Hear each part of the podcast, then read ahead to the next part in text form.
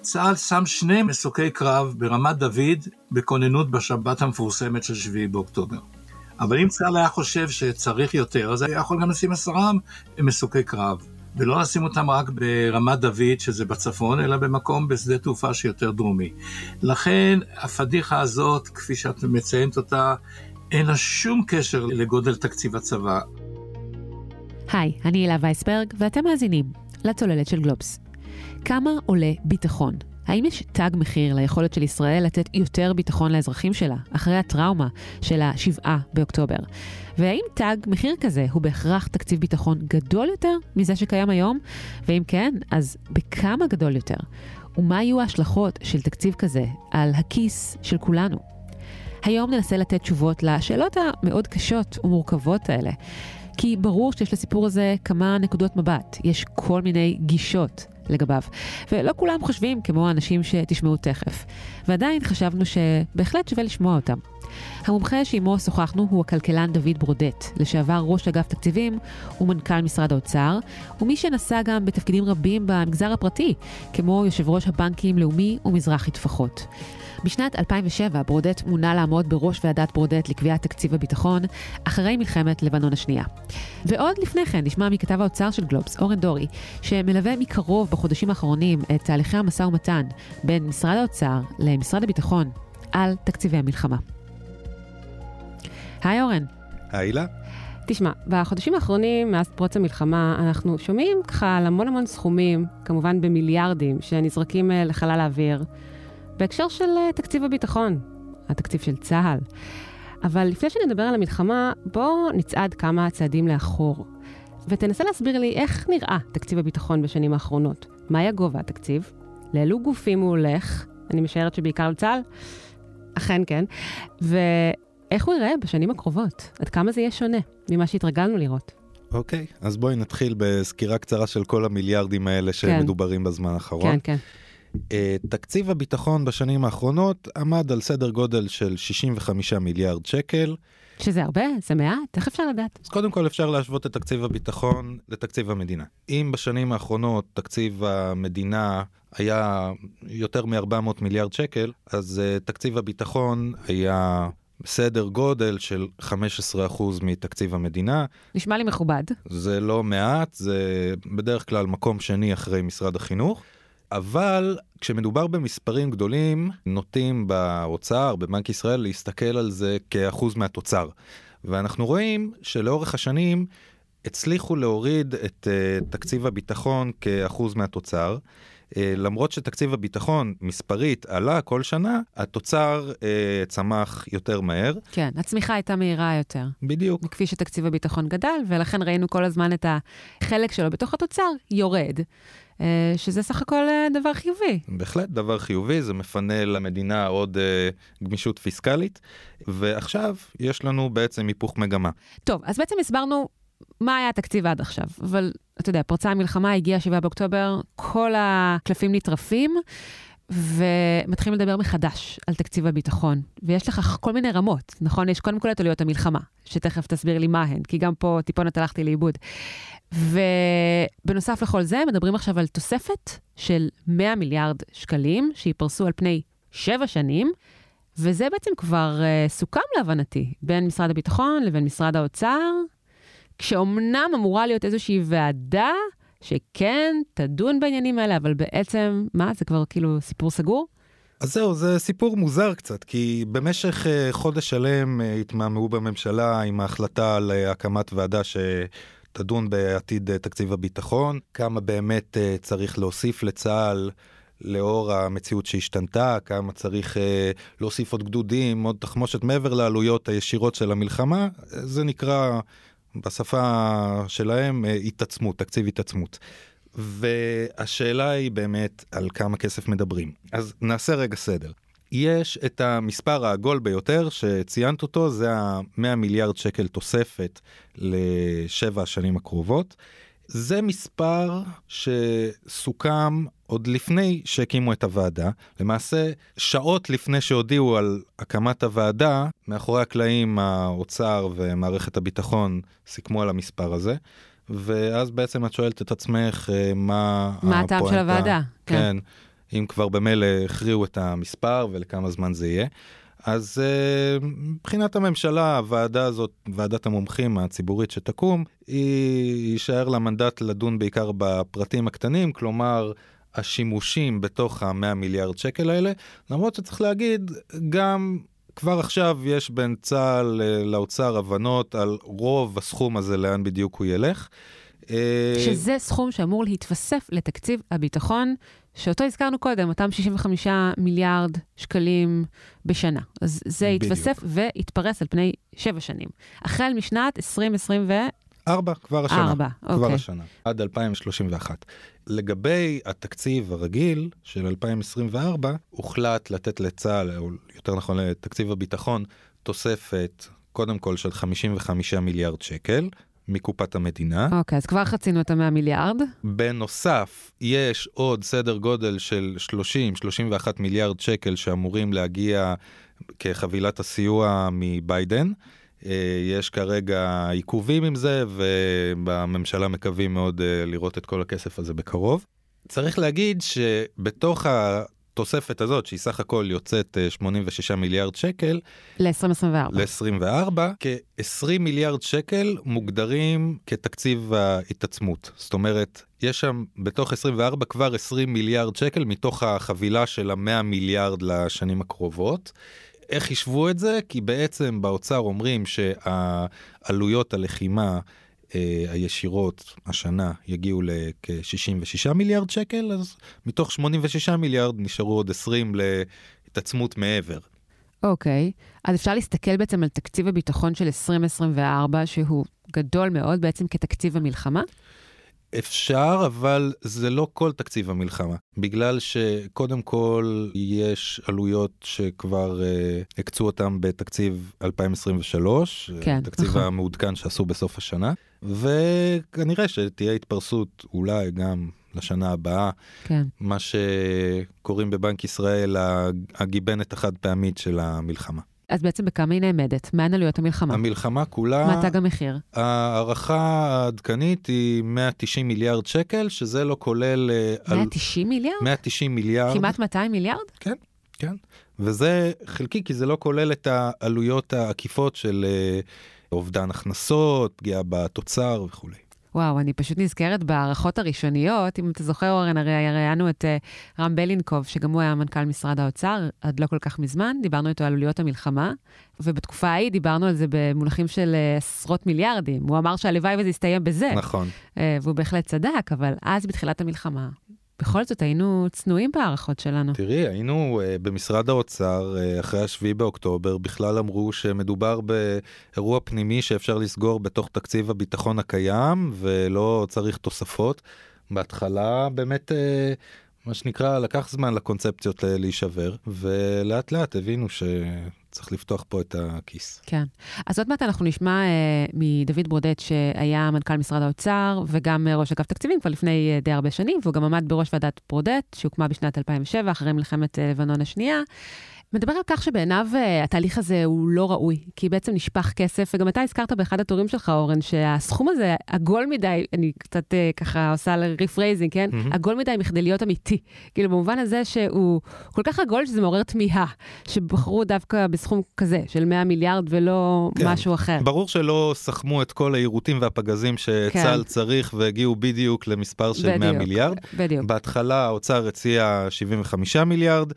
אה, בצה"ל, אה, מערכת הביטחון רצו 100 מיליארד, האוצר אמרו שהם לא יכולים לתת את זה, אז הוחלט אה, לפרוס את זה במקום 4 שנים ל-7 שנים, אבל בסוף ברור לכולם שהמספר הזה נבנה מלמעלה למטה ולא להפך. הזכרנו את העובדה שתקציב הביטחון כחלק מהתוצר כל הזמן ירד בשנים האחרונות, ובזכות זה מדינת ישראל יכלה להשקיע יותר בתחומים שגם הם מאוד מאוד חשובים לרמת החיים כאן, כמו בריאות, חינוך, הייטק, תשתיות ועוד ועוד. אבל מה שדוד ברודט, שתכף נשמע, מאוד חושש ממנו, הוא שלאור המלחמה, החלק של תקציב הביטחון בתמ"ג שוב יגדל מאוד. עד כדי כך שניסוג אפילו 20 שנים לאחור, והוא יתפוס כבר 8, אפילו 9 אחוזים בתוך התוצר, כפי שהיה בתחילת שנות האלפיים. והוא אומר, יהיו לכך השלכות חמורות על הצמיחה ועל היכולת שלנו להשיג לא רק חוסן צבאי, אלא גם חוסן ברמה הפנימית וברמה הכלכלית. מצד שני, גורמים במערכת הביטחון יגידו, אין ברירה, אלה התקציבים שדרושים כדי שלפני הכל תהיה בכלל מדינה. מה דעתך, אורן, ואיך רואים את זה במשרד האוצר? הסוגיה שברודט מעלה מטרידה מאוד את המערכת הכלכלית וגם את סוכנויות הדירוג האשראי, שמודי'ס בימים אלה ממש בוחנת האם להורד לנו את הדירוג או לא. ומהי ההשערה? שהוא עלול לכן לרדת? הוא בהחלט עלול לרדת. סוכנויות הדירוג הן מכירות את ישראל והן יודעות שהמדינה יודעת להתאושש די כן. בצורה חזקה ממשברים. כן. אבל מה ביטחוניים, שמת... כן. ביטחוניים וכן, גם מהקורונה, נכון. משברים אחרים. אבל מה שמטריד זה כמובן חוסר הוודאות לעתיד. בסוכנויות הדירוג עוקבים בדאגה לגבי ההתבדרות, מה שנקרא, אה, של אה, תקציב הביטחון וההשלכות שלה על יחס החוב תוצר של המדינה.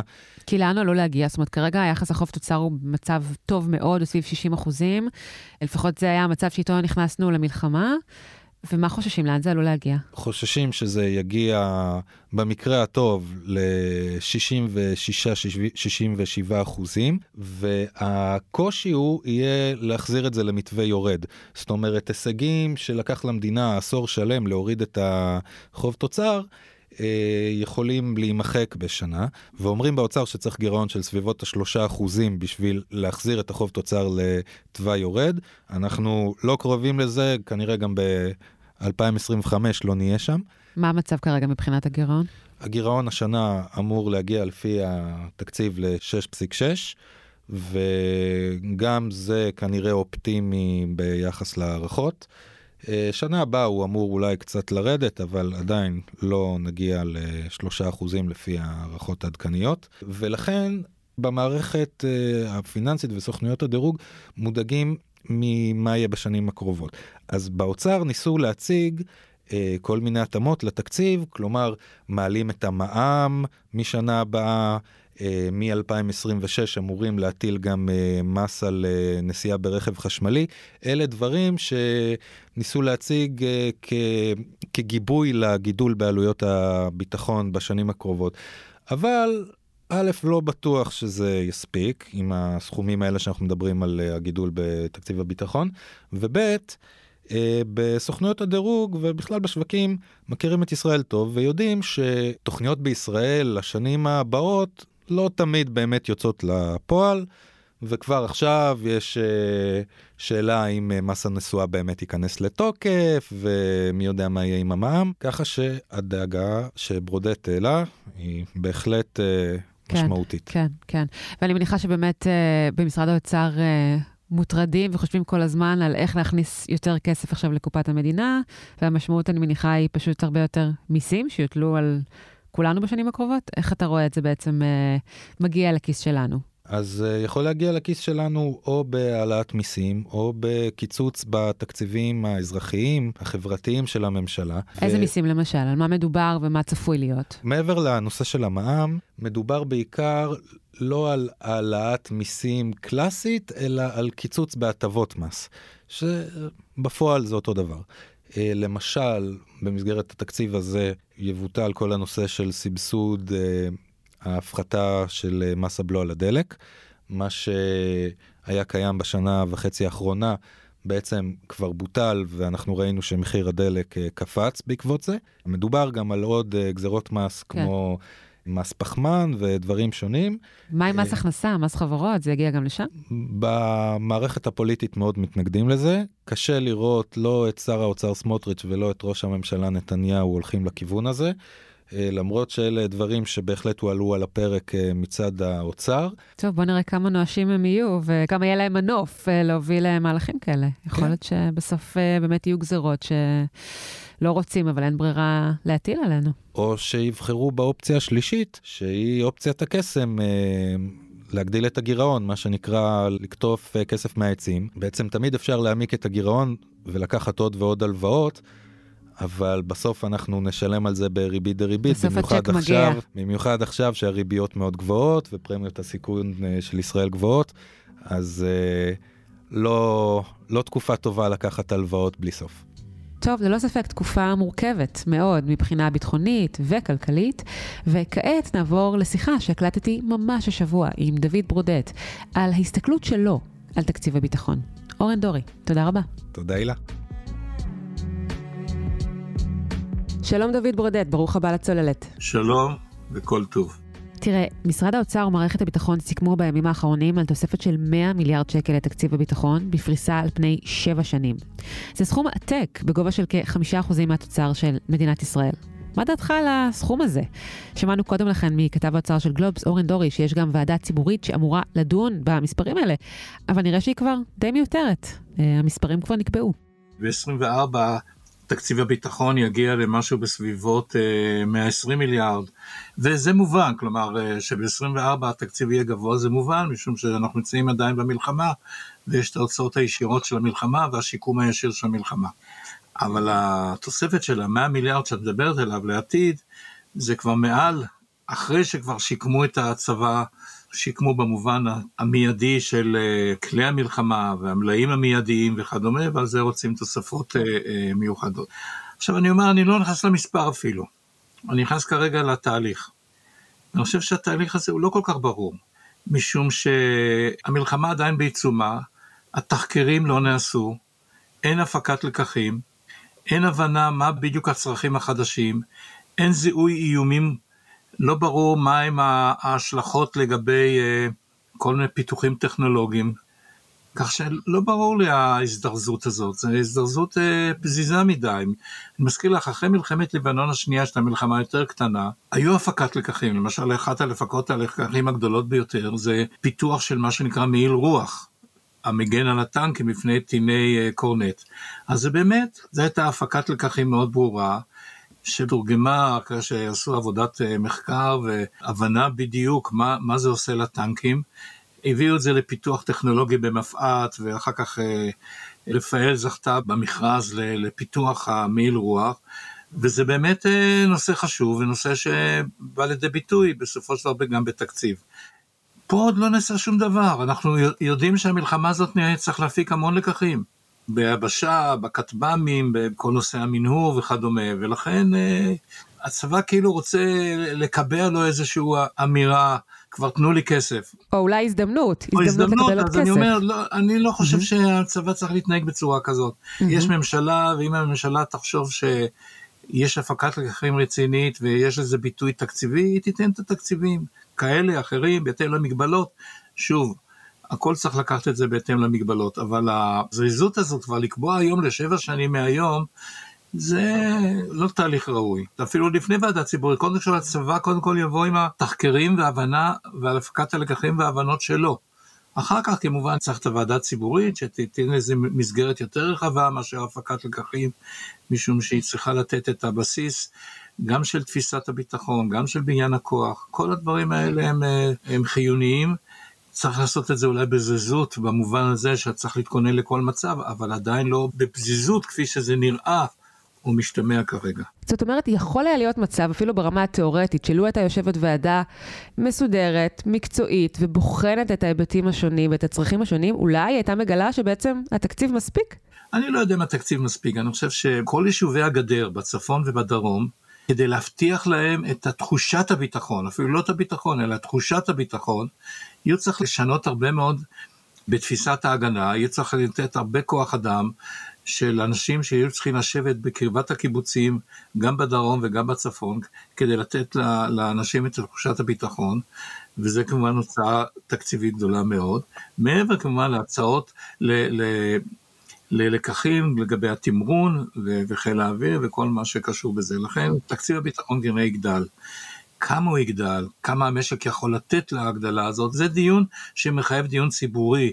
גם בוועדה ציבורית ובסופו של דבר בממשלה ובמשרדי הממשלה. כלומר דיון ציבורי כפי שהיה בתקופה שאתה עמדת בראש ועדת ברודט, נכון. זאת אומרת משהו בסגנון הזה. זאת הייתה ועדה בסך הכל מוצלחת שדנה בנושאים הללו, היא מונתה לאחר מלחמת לבנון השנייה, היא ישבה כחצי שנה, נתנה את המסקנות כפי שנתנה, חלק גדול מהמסקנות יושם, חלק לא, אבל, אה, אבל היה דיון. התקציב ל-2007 עוד היה במתכונת הקודמת, אבל מ-2008 אה, זה לא רק שנקבע תקציב ל-2008, אלא נקבע בעצם שתוכנית הרב השנתית של הצבא, התר"ש, ל-2008-2012, שעד אז היה מנותק בכלל מהתקציב, זה היה מין אה, פרסום כזה שנאמר, צה"ל מכין את התר"ש, אבל לא היה לו שום בסיס תקציבי. מאז 2008, כל תוכניות הרב-שנתיות של הצבא השתדלו להיות כאלה שמגובות על ידי התקציב השנתי. דוד, לאור מה שקרה ומה שראינו ב-7 באוקטובר, המענה הכל כך חסר שניתן אל מול האיום, אולי בכל זאת אחת המסקנות היא שתקציב הביטחון שקדם למלחמה היה קטן מדי, היה חסר. ממש לא.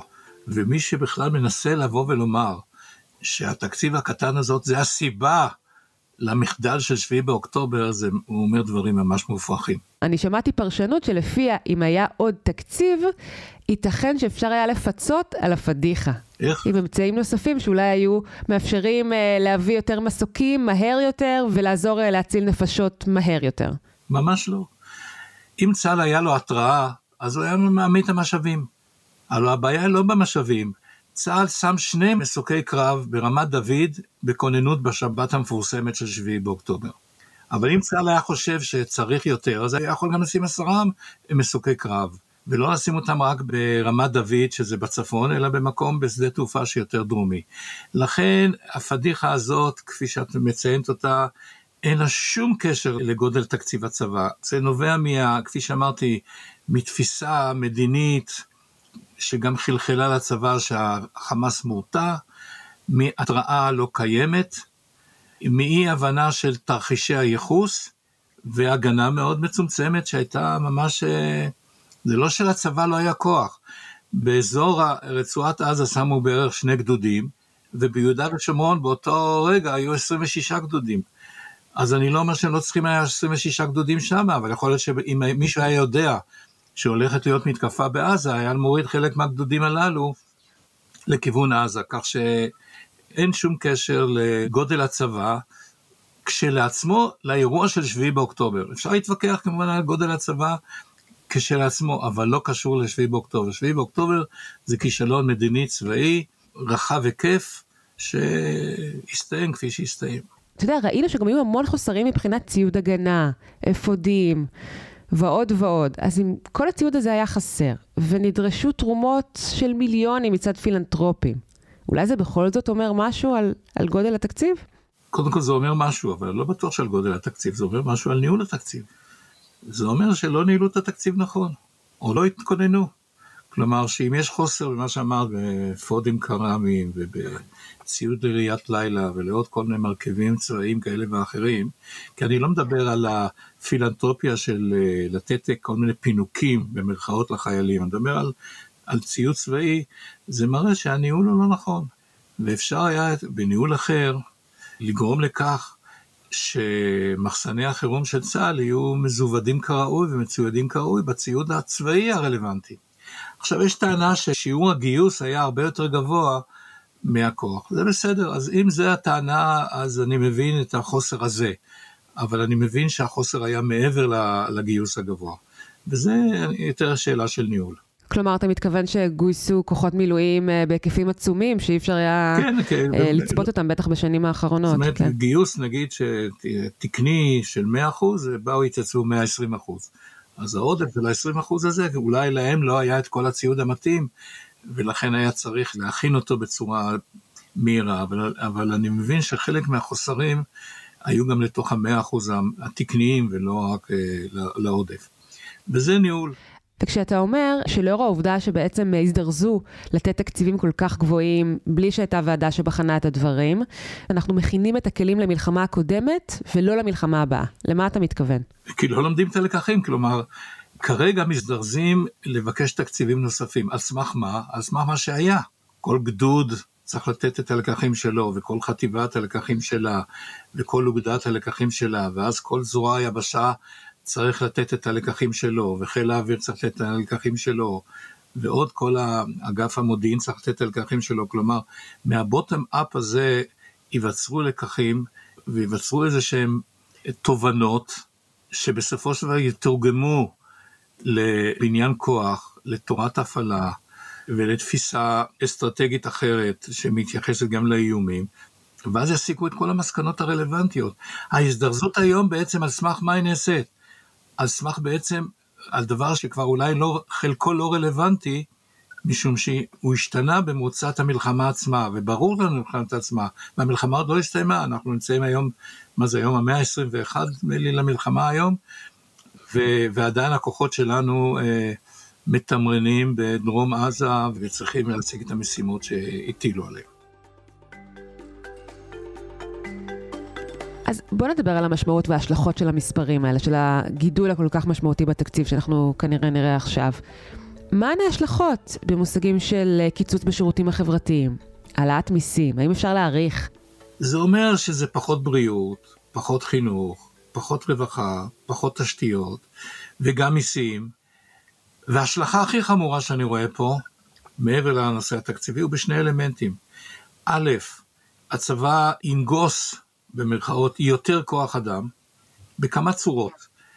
צורה אחת היא הארכת השירות. הלוא אנחנו כבר דיברנו ערב המלחמה על קיצור השירות, קיצור משמעותי אפילו של השירות, וכנראה שכל התוכניות הללו הולכות לאיבוד.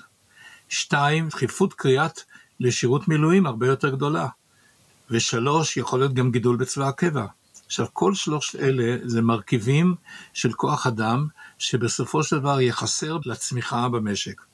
הצמיחה במשק היא בסופו של דבר נדרשת על ידי אותם אנשים. אלה אנשים שגם פרודקטיביים בחיים האזרחיים, הם גם פרודקטיביים בחיים הצבאיים, ו- ולכן הם גם משלמי המיסים בסופו של דבר, ולכן טכנית הוא מתבטא בכך שיהיה לנו תקציב ביטחון גדול יותר, ותקציבי אולי חינוך, בריאות, רווחה ותשתיות קטנות יותר, ואולי גם צורך במיסים יותר גבוהים.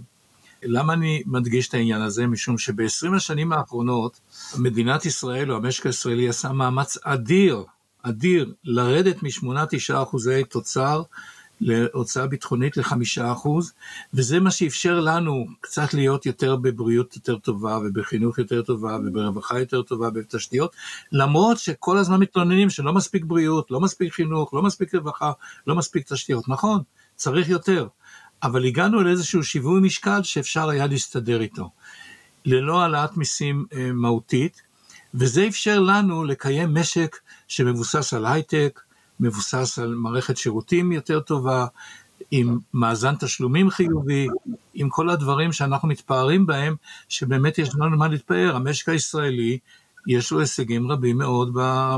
זה תוצאה של תהליך ארוך טווח, זה בעצם מתוכנית הייצוב משנת 1985, שבאה לביטוי באמת בשנים האחרונות. ואם אנחנו נעשה נסיגה בכיוון הזה, לגידול יותר בהוצאות הביטחון, עם תחושת ביטחון ומורל יותר נמוכה, אנחנו יכולים לסגת בתוצאות האלה בצמיחה, בכוח אדם, במאזן תשלומים וכדומה. אז איך לא חוזרים uh, על הטעויות שראינו אחרי מלחמת uh, יום כיפור בשנת 73, כאשר ההוצאות הביטחוניות עלו בצורה כל כך דרמטית, שבסוף באמת המשק הישראלי נקלע למה שמכונה עשור אבוד, עם הרבה מאוד uh, השלכות, לקח לנו הרבה זמן להיחלץ מזה. אז האם אתה חושב שזה עלול לקרות שוב? ומה צריך לעשות כדי שזה לא יקרה שוב? לא, אני לא חושב שיקרה ברמה של אחרי מלחמת יום הכיפורים. קודם כל הגדלים אחרים. אחרי יום כיפור הגענו למצב שהוצאה ביטחונית הייתה 30 אחוז, ואחר כך היא ירדה לכיוון של ה-20 ומשהו. גם היה חולשה גדולה מאוד במדיניות הכלכלית, אה, שהייתה חלק מהסיפור של אה, העשור האבוד. לכן אני לא חושב שהבעיה העיקרית שלנו היא תהיה להגיע לדרמות הלא נחמדות שחווינו אחרי מלחמת יום הכיפורים. אבל אם כבר את שואלת אותי משהו בתור אה, ראייה מקרו-כלכלית על, העתיד שלנו, אני מודאג מהנושא של כוח אדם.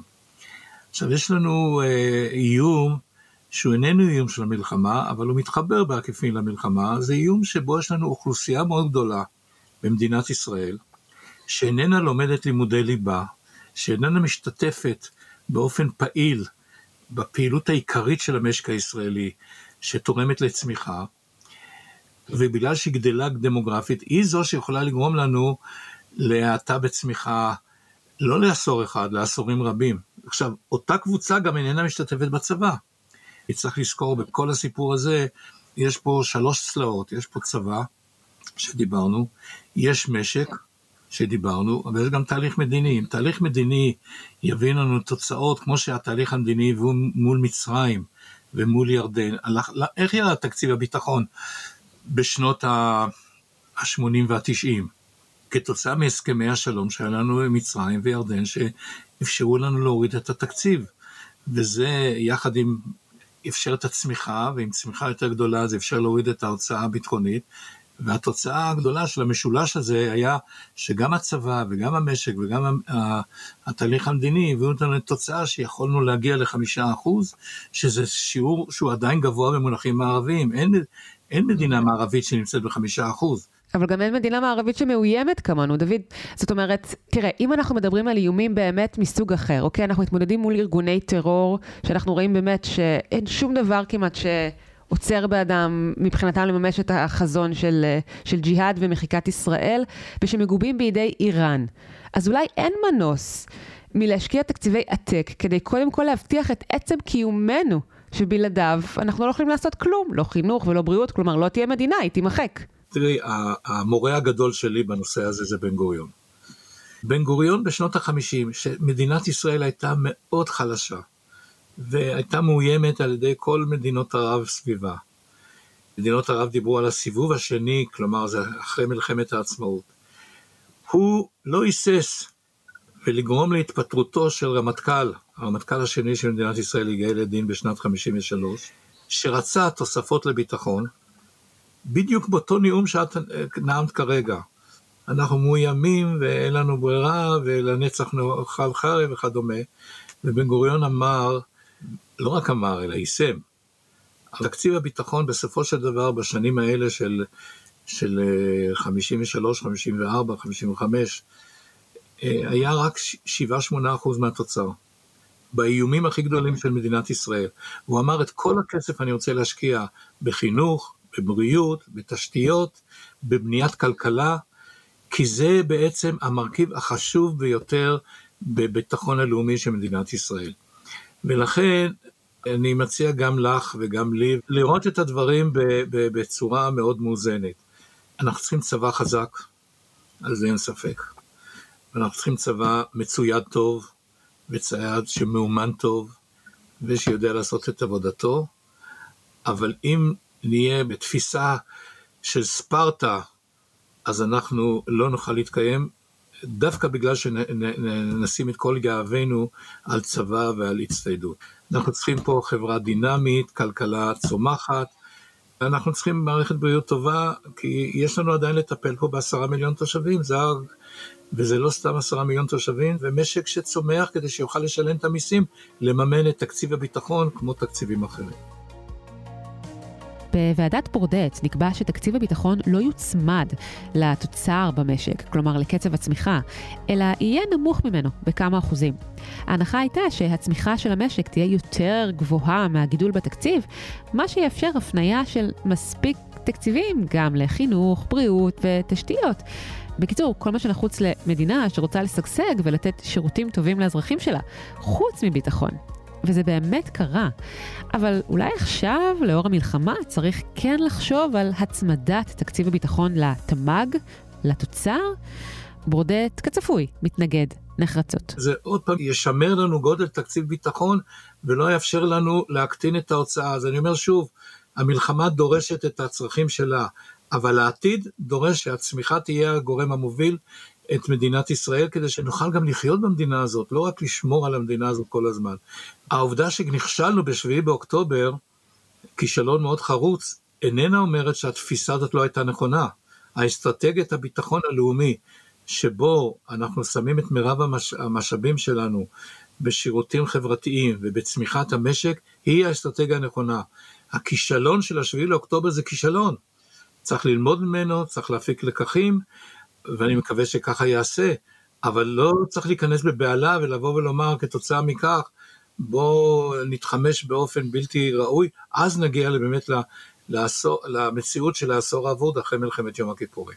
האם אתה חושב שבאמת עיקר השומנים במרכאות של הצבא מרוכזים בהיבטי כוח האדם, למשל פנסיות גישור, פנסיות שניתנות על חשבון המדינה לפורשי צה"ל מגיל 40 ועד גיל הפרישה, אולי צריך לחשוב על uh, מנגנון אחר, קונספט אחר? כפי שאני אמרתי מקודם, הוצאות כוח האדם של uh, הצבא הן ההוצאות העיקריות. זו ההוצאה העיקרית של הצבא. ולכן uh, צריך ל- ל- ל- להיות מאוד יעיל. יש מנגנונים שונים שאני לא רוצה להיכנס להם. יש אנשים שלא חשוב להם פנסיית הגישור כל כך. אנשים יותר בכיוון של הייטק, הם רוצים בצבא את השכר הגבוה השוטף. את הפנסיית הגישור שלהם יעשו אחר כך שייכנסו ויתפרנסו בתעשייה האזרחית או בהייטק האזרחי. יש כאלה שחשוב להם הפנסיה הגישור. החשיבה צריכה להיות יותר יצירתית, החשיבה צריכה להיות כזאת שיודעת לנצל את, תקציב הביטחון בצורה אופטימלית, ולא ללכת בשבלונות כאלה ואחרות כלליות שבסופו של דבר אה, הן בזבזניות. מי שאמר יש כסף לכל, אין לזה כיסוי. כן, ראש הממשלה אמר את זה. אז אין לזה כיסוי. תראה, באמת עברת בין כל כך הרבה תפקידים בכירים במגזר הציבורי, במגזר הפרטי, אה, ראית תקופות שונות, ליווית את המדינה לאורך אה, מלחמות שונות, בתקופות של גאות ושפל, ועכשיו אנחנו נמצאים ללא ספק באחת התקופות הקשות בתולדותינו, אה, אחרי שנה של הפגנות עצומות. כנגד הממשלה, קיטוב ושסע חברתיים בהיקפים שלא הכרנו, ואז הגיע עוד השבעה באוקטובר, משבר ביטחוני, ככל הנראה הגרוע ביותר שחווינו.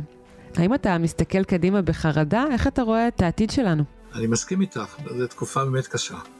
אה, האירוע של 7 באוקטובר הוא אירוע לא מוכר לנו בהוויה הישראלית, זה אירוע, אירוע שמזוהה אצלנו עם הגלות, אבל לא, לא בתוך התקומה הישראלית. לא בתוך המדינה. של כן. מדינה. אה, זאת אומרת, אין שום סיבה אובייקטיבית שלא נצא מהמשבר הזה. אבל אני אה, אומר אה, אה, אה, עוד מילה חשובה, זה תלוי מאוד במנהיגות. ואני חוזר למורה הרוחני שלי, בן גוריון. במנהיגות של בן גוריון ידענו לצאת ממצבים קשים.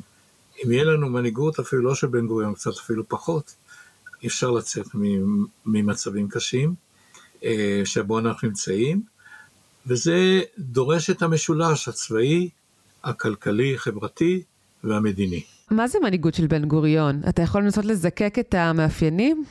מה זה אומר בדיוק? זה לראות חזון עם, עם אופק גדול מאוד לעשרות שנים קדימה, להבין שאתה צריך לקבל החלטות, ואפילו החלטות קשות, בהווה כדי לקדם את, ה, את, את מדינת ישראל לעתיד, ולא להיות פופוליסט, להבין מה זה החלטה קשה. זאת אומרת, ההחלטות הקשות והלא פופולריות, ולהוביל. כן. ציינתי קודם שראינו שסע מאוד גדול בחברה הישראלית אה, בשנה החולפת, ובאיזשהו אופן דווקא שירות המילואים היה בו איזה כוח מרפא, כוח מאחה, אתה יודע, של קבוצות שונות בחברה הישראלית ששוב פעלו יחד למען מטרה משותפת, ואני חושבת אולי גם התחילו שוב לדבר אחת עם השנייה. איך אתה רואה את זה? יש לך איזושהי הסתכלות על אה, ישראל גם ברמה החברתית, ברמה של השבטים השונים שהתהוו פה? תראה, מה שקרה במילואים באמת דבר שהוא מרפא ומאחה. השאלה היא, שפושטים את המדים, מה יקרה במדים האזרחיים? אני לא יודע עוד. אני עוד לא יודע מה יקרה. ההסתכלות שלי היא כרגע שטחית על, אה, על הרשתות החברתיות ועל העיתונות ועל התקשורת ועל הטלוויזיה וכל מיני התבטאויות. אני רואה קצת חזרה לימים ה... שקדמו לשביעי באוקטובר. כלומר, יש את האווירה המאחה, המרפאה, האחדותית הזאת ש... שהייתה בארבעה חודשים האחרונים, מאז השביעי באוקטובר, אבל uh, אני מסתכל על השיח של חברי הכנסת שלנו, ואפילו של שרים בממשלה, אני לא רואה, אני, אני יותר פסימי. אני לא, אני מקווה שהעם יהיה יותר חכם מנציגיו, אבל שוב, אני חוזר למה שאמרתי קודם, המילה מנהיגות היא הקובעת. דוד ברודט, תודה רבה. תודה רבה לך. עד כאן עוד פרק של הצוללת. אתם יכולים למצוא אותנו באתר גלובס, בספוטיפיי, או בכל אפליקציות פודקאסטים. נשמח אם תעשו לנו subscribe, ואם אהבתם, דרגו אותנו גבוה, ושלחו את הפרק, כמו תמיד, לחברה או חבר שאתם אוהבים. עורך הסאונד הוא ניר לייסט. אם יש לכם הצעות למרואיינים לנושאים לפרקים, או תגובה מכל סוג שהיא, אתם מוזמנים לשלוח לי מייל. בהילה, h-i-l-a, מקף אמצעי w, at גלובס, globes.co.il, או לחפש אותי במדיות החברתיות השונות. תודה לכולכם שהאזנתם, תודה לדוד ברודט ולאורן דורי. אני הילה וייסברג, נתראה בפעם הבאה. ביי ביי.